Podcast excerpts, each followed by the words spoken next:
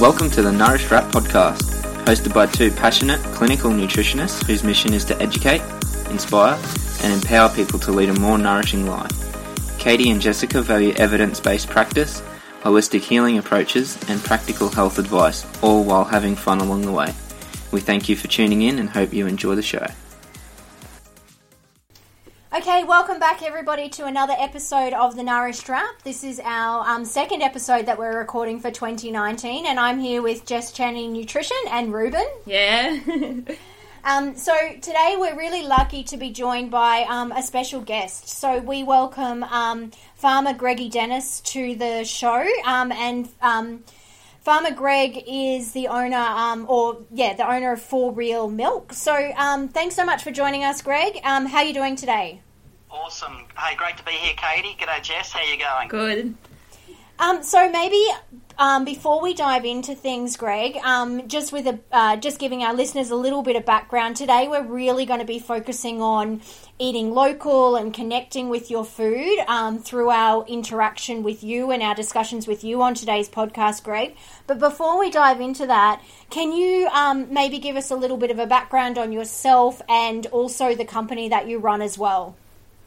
Sure. It's look, it's and it is great talking to you today, Katie, because we first met when you did a tour of our farm, and um, and then I did a little bit of work with you, and I've been on my own personal health journey. Happy to talk a bit about that later, but. You know, we've, um, I guess it's a family farm. My family have been milking cows on our property in the scenic rim, just an hour south of Brisbane now, since 1935. And we uh, we have seen a lot of changes on our farm over the years, and the most recent change, I guess, we we've moved to a, a robotic milking system.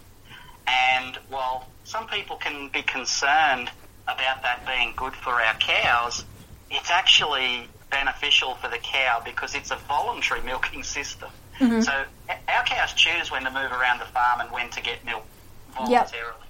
Yeah, cool. And yeah, and having done one of your tours, Greg, I can totally vouch for that. Like they just kind of wander up, hook in, um, yeah, and they look amazing. Wow, that's so cool. It, it is, you know, it's, it's great for their comfort. It's great for their overall health.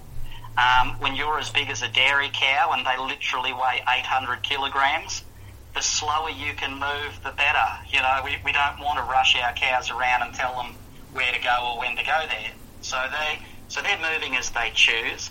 And the, uh, then a couple of years after we built the robotic dairy, we started doing farm tours, and we do now host around about five tours a week. So I've, I've personally hosted about 1,200 tours on our farm since 2012. Wow. And, and the year after we started doing tours, we actually broke away from our big milk company and we've built a factory on site. So we are literally the only milk processing facility south of Brisbane in Queensland, and uh, and we bottle our own milk on site. We now distribute 4 Real Milk, which is the milk company I established in 2013, and and we now distribute our milk directly to 350 retail outlets, predominantly in southeast Queensland. Awesome. That's great. Yeah.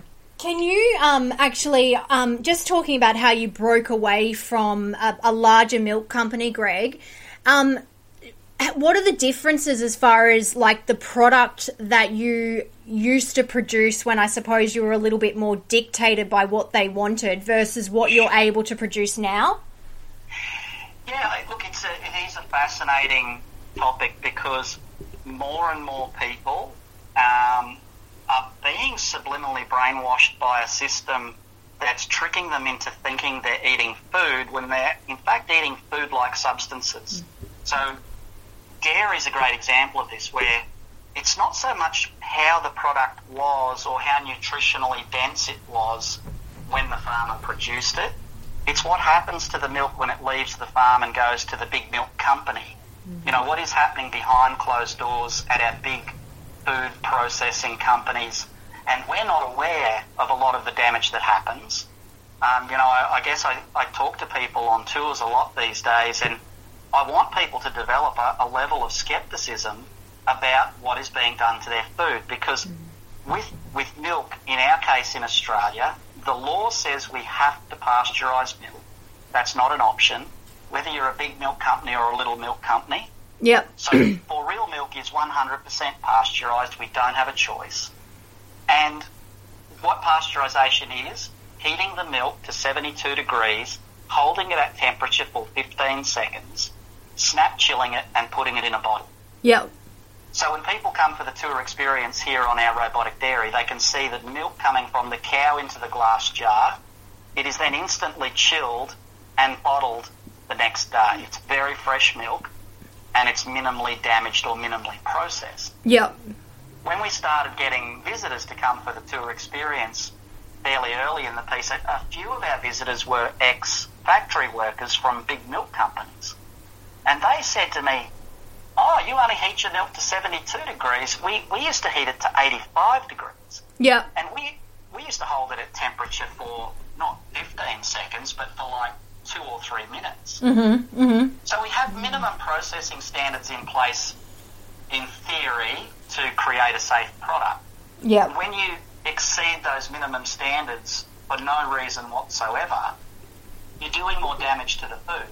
So there is a reason, of course, big food companies do more damage to food to add shelf life, Mm-hmm. which is neither good for the nutritional content of the food or good for our results and health when we eat that stuff. Yep. So, so we're very consciously keeping our processing standards as low as we can to the legal requirement and not exceeding. The mm. other really big thing that we are finding now, thousands of people are telling us this personally, they're getting a health benefit from 4 Real Milk because we do not homogenise a single litre of milk that we bottle on site. So homogenisation is not a requirement of law in Australia Mm-hmm. and people my age and older, I'm 49 now, but if you were born in the 60s or 70s, you were probably led to believe that homogenised milk just has the cream mixed through the milk. And that's a bit of a white lie. If you want to mix cream through your milk, you just have to shake the bottle. Yep. So homogenisation is a process where we, we literally mechanically destroy all of the, um, the content of the milk. So we are breaking down the molecules in the milk. The fat globules, the protein chains are completely smashed into tiny little sharp s- splinter-like fragments. Yep. Which makes it a lot harder to digest, obviously. Yep. Yeah. Yeah, so people have kind of again been tricked into. Well, people have been told, oh, now this milk's easier to digest because it's been broken down for you. No, the body actually knows how to digest food over many thousands of years of evolution. And now we're introducing food to the body that the body does not recognise as true food. Yep. So once you da- damage or destroy real food, just putting a label on a bottle or a package does not mean the body will know what it is.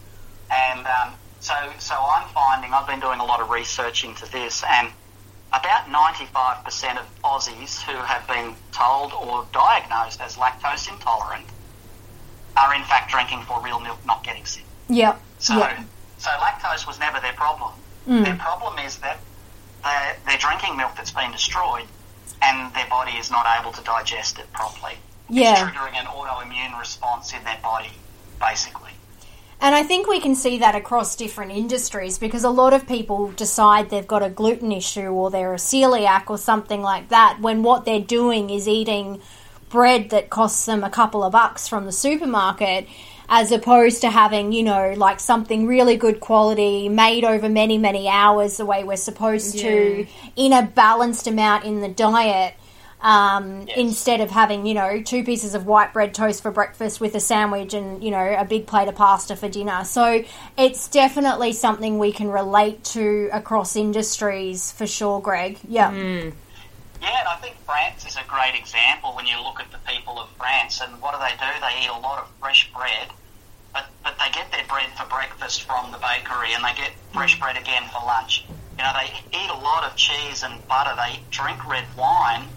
Where are their obesity issues? You know, like they're, they're eating fresh food, they're eating real food, and they're not facing the same sort of challenges a lot of other developed countries are around the world. Yeah, absolutely. Yeah, it's really cool when you compare it to somewhere like that that has such pure still pure food sort of um, sources, and then we're eating the same products, but they're just highly processed, and then the outcome is just completely different in the health status.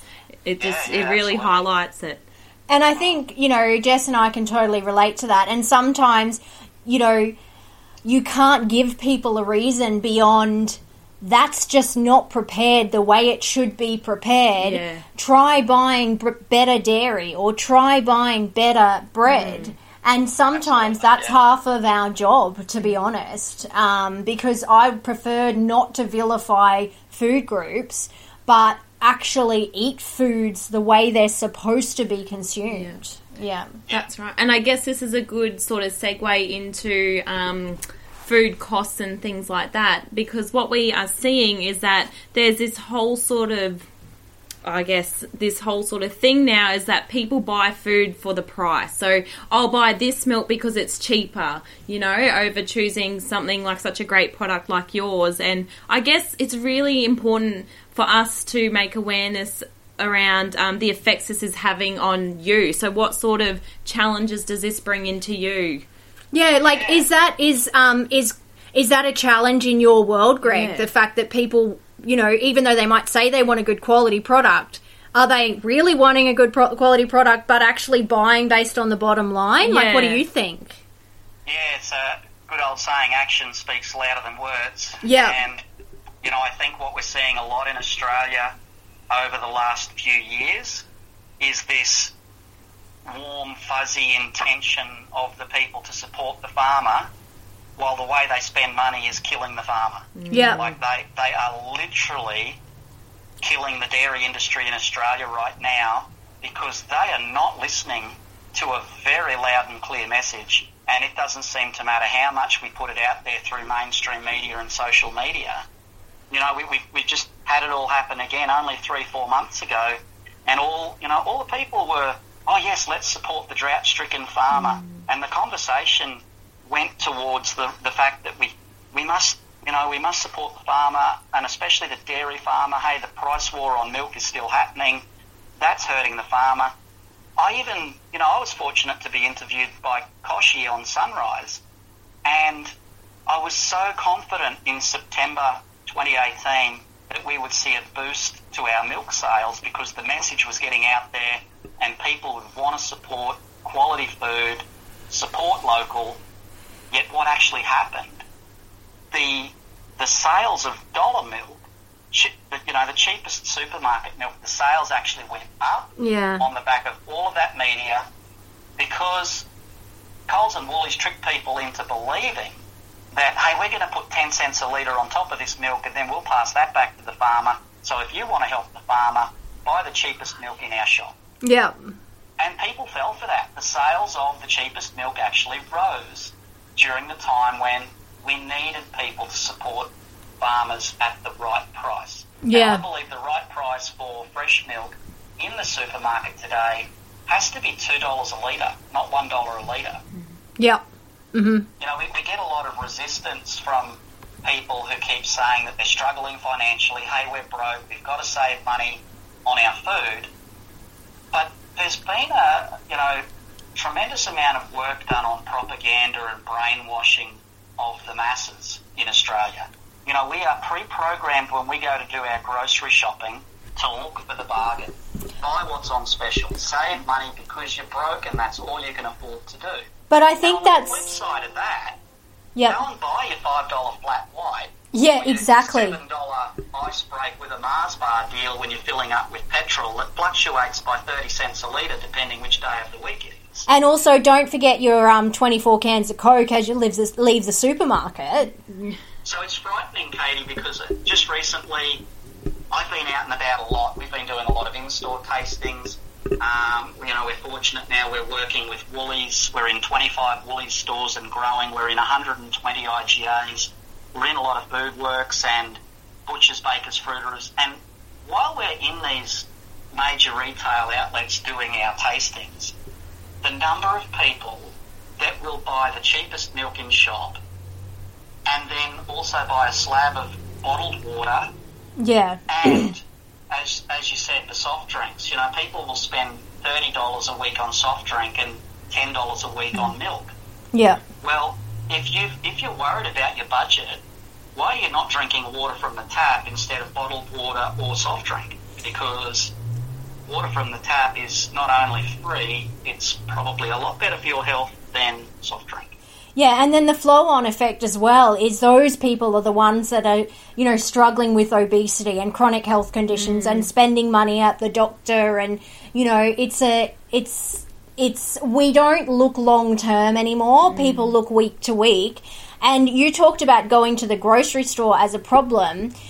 Um, sorry, and, and and the thing is, going to the grocery store is the problem. I'm always trying to say to people, look, I know you think I'm lucky. I don't have a child. I've just got my mm. husband to look after. So, yeah, sure, I can go shop local. But at the end of the day, when I go to the markets, it's quarter to six on a Saturday morning. I'm there for half an hour and I connect with the food I'm buying. Mm. I don't get that in Woolworths. And I think Yeah. it's not only the choices we're making in the supermarket, but it's the supermarkets themselves because it's bright lights, it's hygienic, mm. it's food. Yeah, Sorry, food looks good there. Yeah. Yeah, there's yeah. and the food is a commodity. It's not something that gets valued anymore as nourishment. Mm. So that's where the you know that's the whole problem. Like we just see food as this commodity. And Jess and I were talking about it before. Even people who aren't on a lower socioeconomic band. They'll spend four hundred dollars on a handbag, or you know, eight hundred dollars on eyebrow tattooing. But oh my goodness, I couldn't spend you know thirty five dollars a kilo on really good quality seafood, or you know, buy milk that's four dollars fifty a carton. Like it's just we do a lot of very strange things. I mm. think these days our behaviors are very unusual in some ways. Well, I do think a lot of that comes back to propaganda. So we're kind of we're being sold the solution. You know, we're being sold how we can get out of the problem that we're in, and you know that's even even things like technology. When you look at some of the costs that people spend on technology today, that were not even uh, an afterthought back in the 70s, 80s, 90s. But everyone's got to have the biggest flat screen TV and the upgrade to the next model iPhone or Samsung Galaxy when the last one worked perfectly fine. So we're a very disposable kind of a society. Yeah. And the other thing that I think is, is so it's a really interesting time because there's this growing awareness of a sector of the community, and obviously you ladies work with people who want to make a difference and find a better way. And then I think that the more you look into where your food comes from and you choose nutrient dense food that has not been destroyed, then all of a sudden your brain works at a higher level of function and then you keep making better decisions. If you just go along with the flow that propaganda is selling you, then you're eating whatever's cheap and literally nasty, which lowers your general level of physical and mental health, and then you continue to make poorer and poorer decisions. So this is like, uh, it's an endless loop that um, some people are going to struggle to break free of, unfortunately. Yeah, and I think like um, if we look ahead, you know, 30, 40, 50, 60 years, where are we going to be? Like a kitchen will be a microwave, that will literally be the kitchen. And, you know, it will be such a battle to get hold of anything that's not you know, literally made in a chemical laboratory as far as food's concerned. Okay, so Greg, and we've are all going to be the, um, so messed up and unhappy and mentally unstable milks and probably overweight as a result. So, health, you know, um, you and definitely long-term well-being. hit, But you know, you've what hit the sort mark. the, um, um, with what you've just said, Greg, and you directly to preaching your to the daily converted, life as a farmer and what, that like, being your that's job really and the your message that income Jess and and I are trying like to get across. Yeah, Jess, I think what we've seen in, in recent years is we've seen price fixing at retail level, and milk has become uh, become used as a loss leader. Now, what that actually means is it's pulling people through the doors. People think they're getting a good deal, cheap milk, and the the losses incurred on that cheap milk are quite literally being passed back to the farmer. So we had not sold milk for a dollar a litre in Australia since 1992, and now we've had this price war being waged by all the major supermarkets since Australia Day 2011. So we will actually be having our eighth anniversary of the price war on milk in a couple of weeks' time. And this is now the longest running price war on a single food item in Australian retail history. So, so what that means to the farmer is that the farmer is getting paid 1990s milk prices, yet here we are in the year 2019, and all of our operating costs have gone up two, three, fourfold in some cases over the last two, three decades. Mm. So, so we're seeing a situation now in recent industry figures from Queensland. Bear in mind, we have lost 40% of our dairy farmers in Queensland while the per capita consumption of milk continues to rise every year. But we've lost 40% of our dairy farmers in the last six years. And in recent industry figures, all dairy farmers in Queensland today are not able to reinvest in their farm. They are, in fact, a lot of them defaulting on their monthly bills. So the only way to truly get a fair amount of money back to the dairy farmer in Australia in the year 2019 is to pay them what it's worth for them to produce that milk.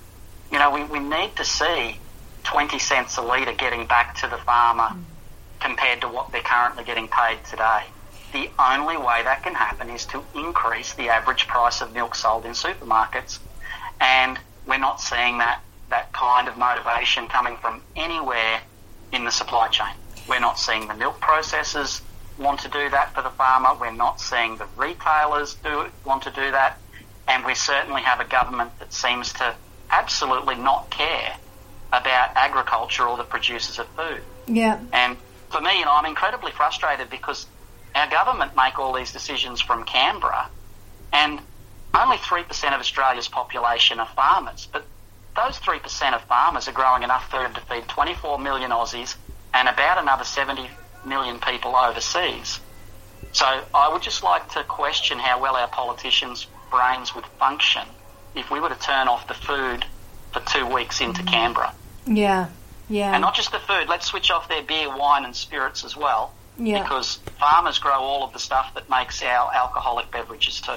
So, that, you know, do you think this kind of issue is well and truly across all farming divisions? So, not just dairy, but also, you know, vegetable growing in Australia, you know, or, um, you know, fruit, that sort of thing?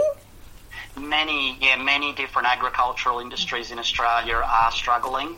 Yeah. You know, I've, I've heard way too many stories of the uh, fruit trees just being bulldozed, and we're importing that fruit from other countries instead of paying a fair price for the locally produced fruit and veg. You know, we're seeing more of it happen. Um, I think the dairy industry has pe- potentially been impacted more than the others because of this price fixing. And I believe it's illegal price fixing, but of course nobody will come out and publicly say that. Um, how can you ever justify having a price on a fresh food item that has not fluctuated one cent in eight years? Yeah, despite all the variables like the environment Yeah, and all it that doesn't, sort of thing. it doesn't make sense at all, actually. Yeah, I mean, we. you know, outside of outside of general inflation (CPI), there are thousands of variables around Australia that have an impact on the cost of production at farm level. Um, yet here we are saying at retail level, and Aussies have been brainwashed into believing that this is okay because 65% of Aussies want to buy the dollar a litre milk today. 65% of Aussies are saying we're okay with our dairy farmer going broke and hey, if our milk has to come from another country in the near future, then that's what we'll buy because at least it'll still be cheap. Ye- yeah.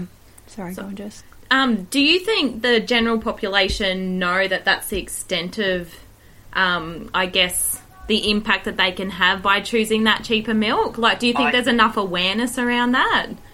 I I am getting frustrated now, Katie. I guess for me that they have no excuse not to know.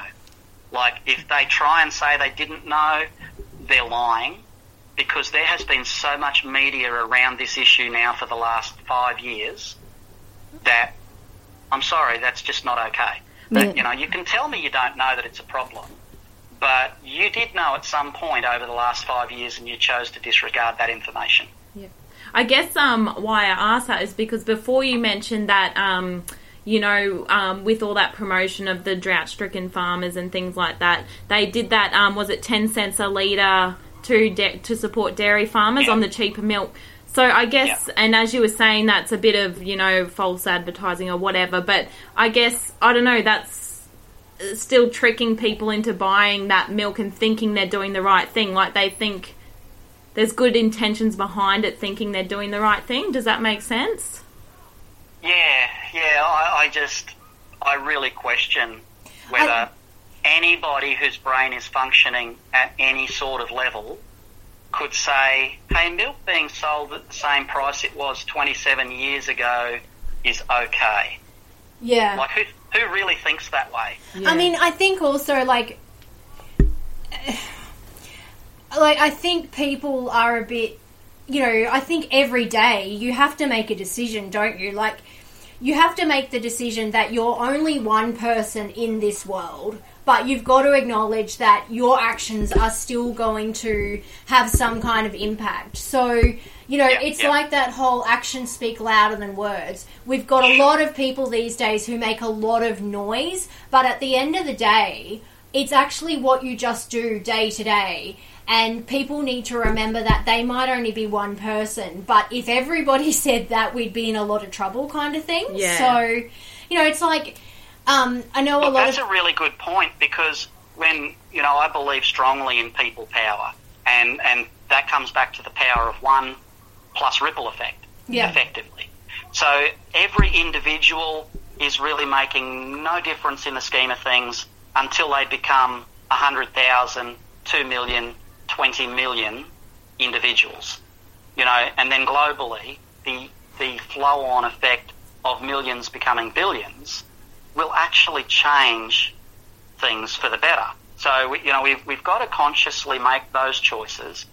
And I think it's the same when we look at health and we can, we can, so people do feel defeated, don't they? Like, I think generally people might feel defeated, they can't make a difference, so they don't try real hard. Mm. Um, and I've had my own bit of a health journey. I said right at the start of the podcast that, um, Katie, you helped me with, uh, I had severe hypertension.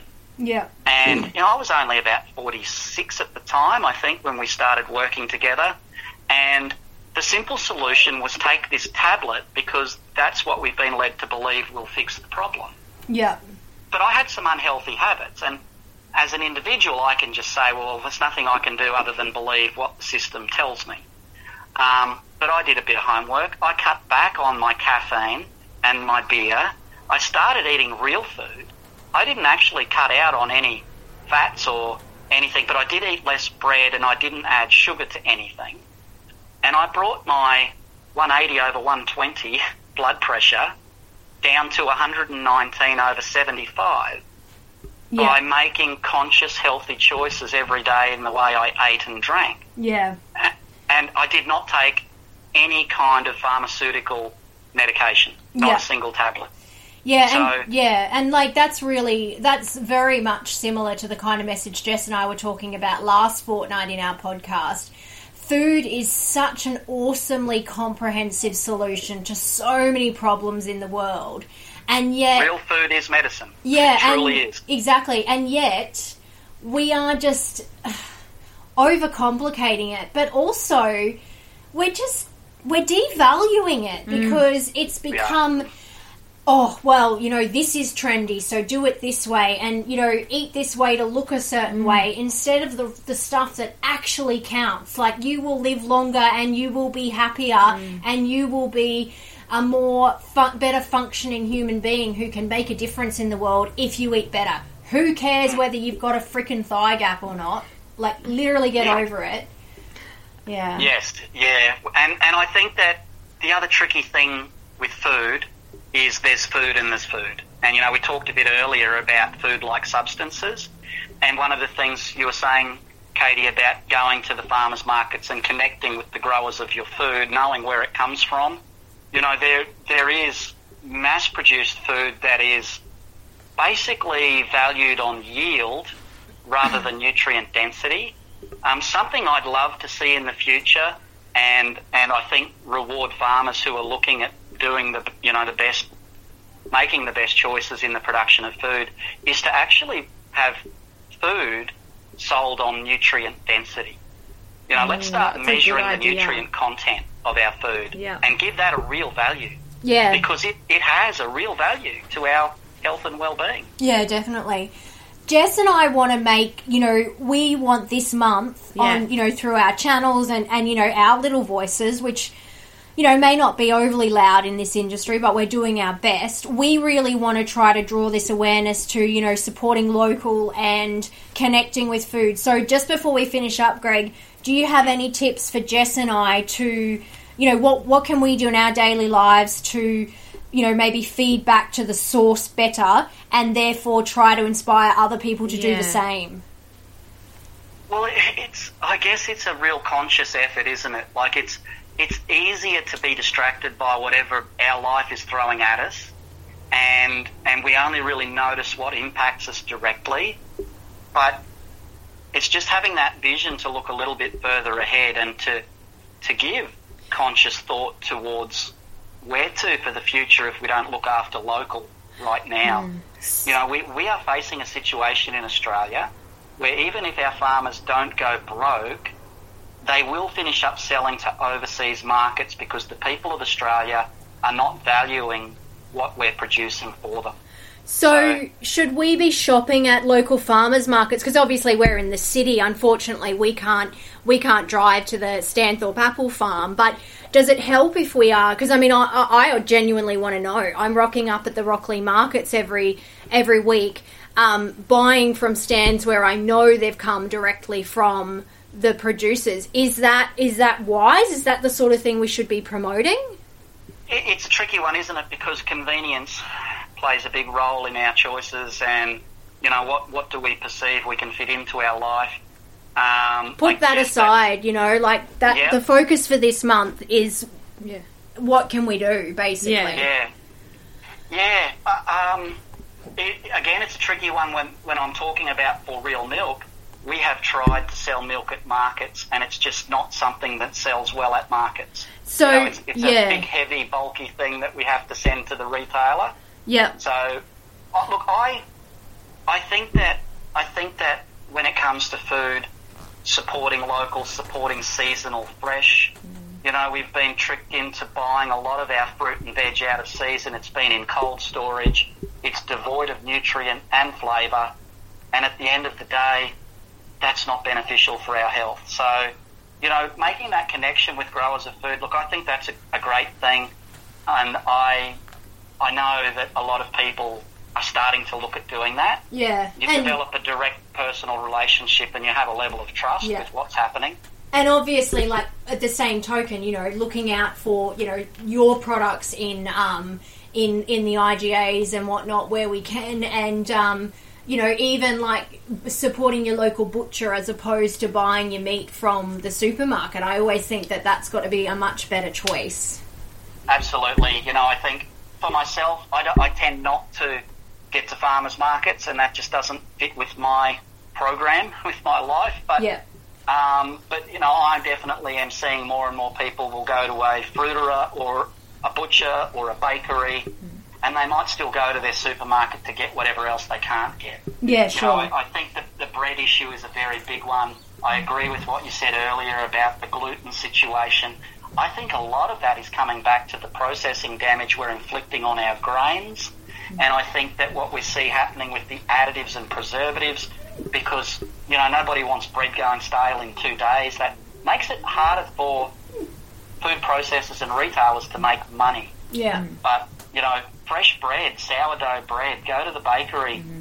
Put it in the freezer, just get two slices out as you need to if, if you want to eat bread. Yeah, it's not that difficult. It just comes down to those decisions, doesn't it? and what you value. But I think um, one way for our listeners to sort of look at it and taking away from this podcast is just to know that these farmers and everything like that, that's their income just as how they go to work every single day.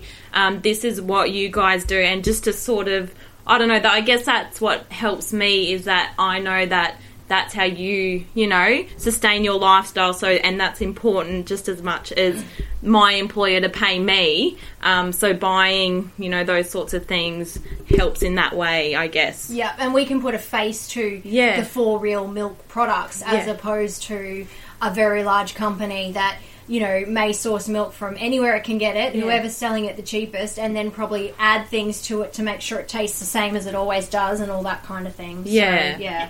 Yeah, Yeah, and- and I think just from an extension of the work of the farmer and, you know, myself being very conscious of eating animal products as well as plant-based food, like I, I like to refer to myself as half vegan because I kind of do eat half of my food plant-based. yeah. And look, we should all we should all build from That's a plant based right. Yeah, diet. vegetables. Yeah, Talent.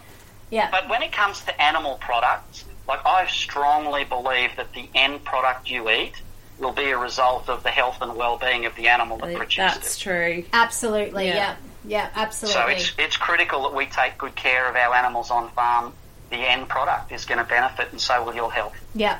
Well, that's a really great note, Greg, for us to wrap up. We're out of time for this fortnight, unfortunately, but Jess is just going to come back to our five key principles here at the Nourished Wrap. Yep, so we just want to remind everyone of our five values here, which are um, eat whole foods most of the time, move in an enjoyable way every day, um, switch off every day for at least five minutes just to get some time out. Really try to focus on getting some good sleep in, and um, finally, always listen to your own body.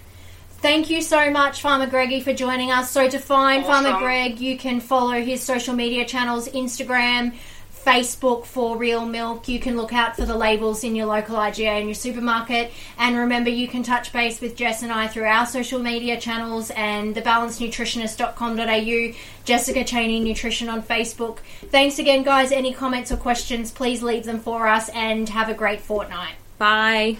Great chat. Thanks, ladies.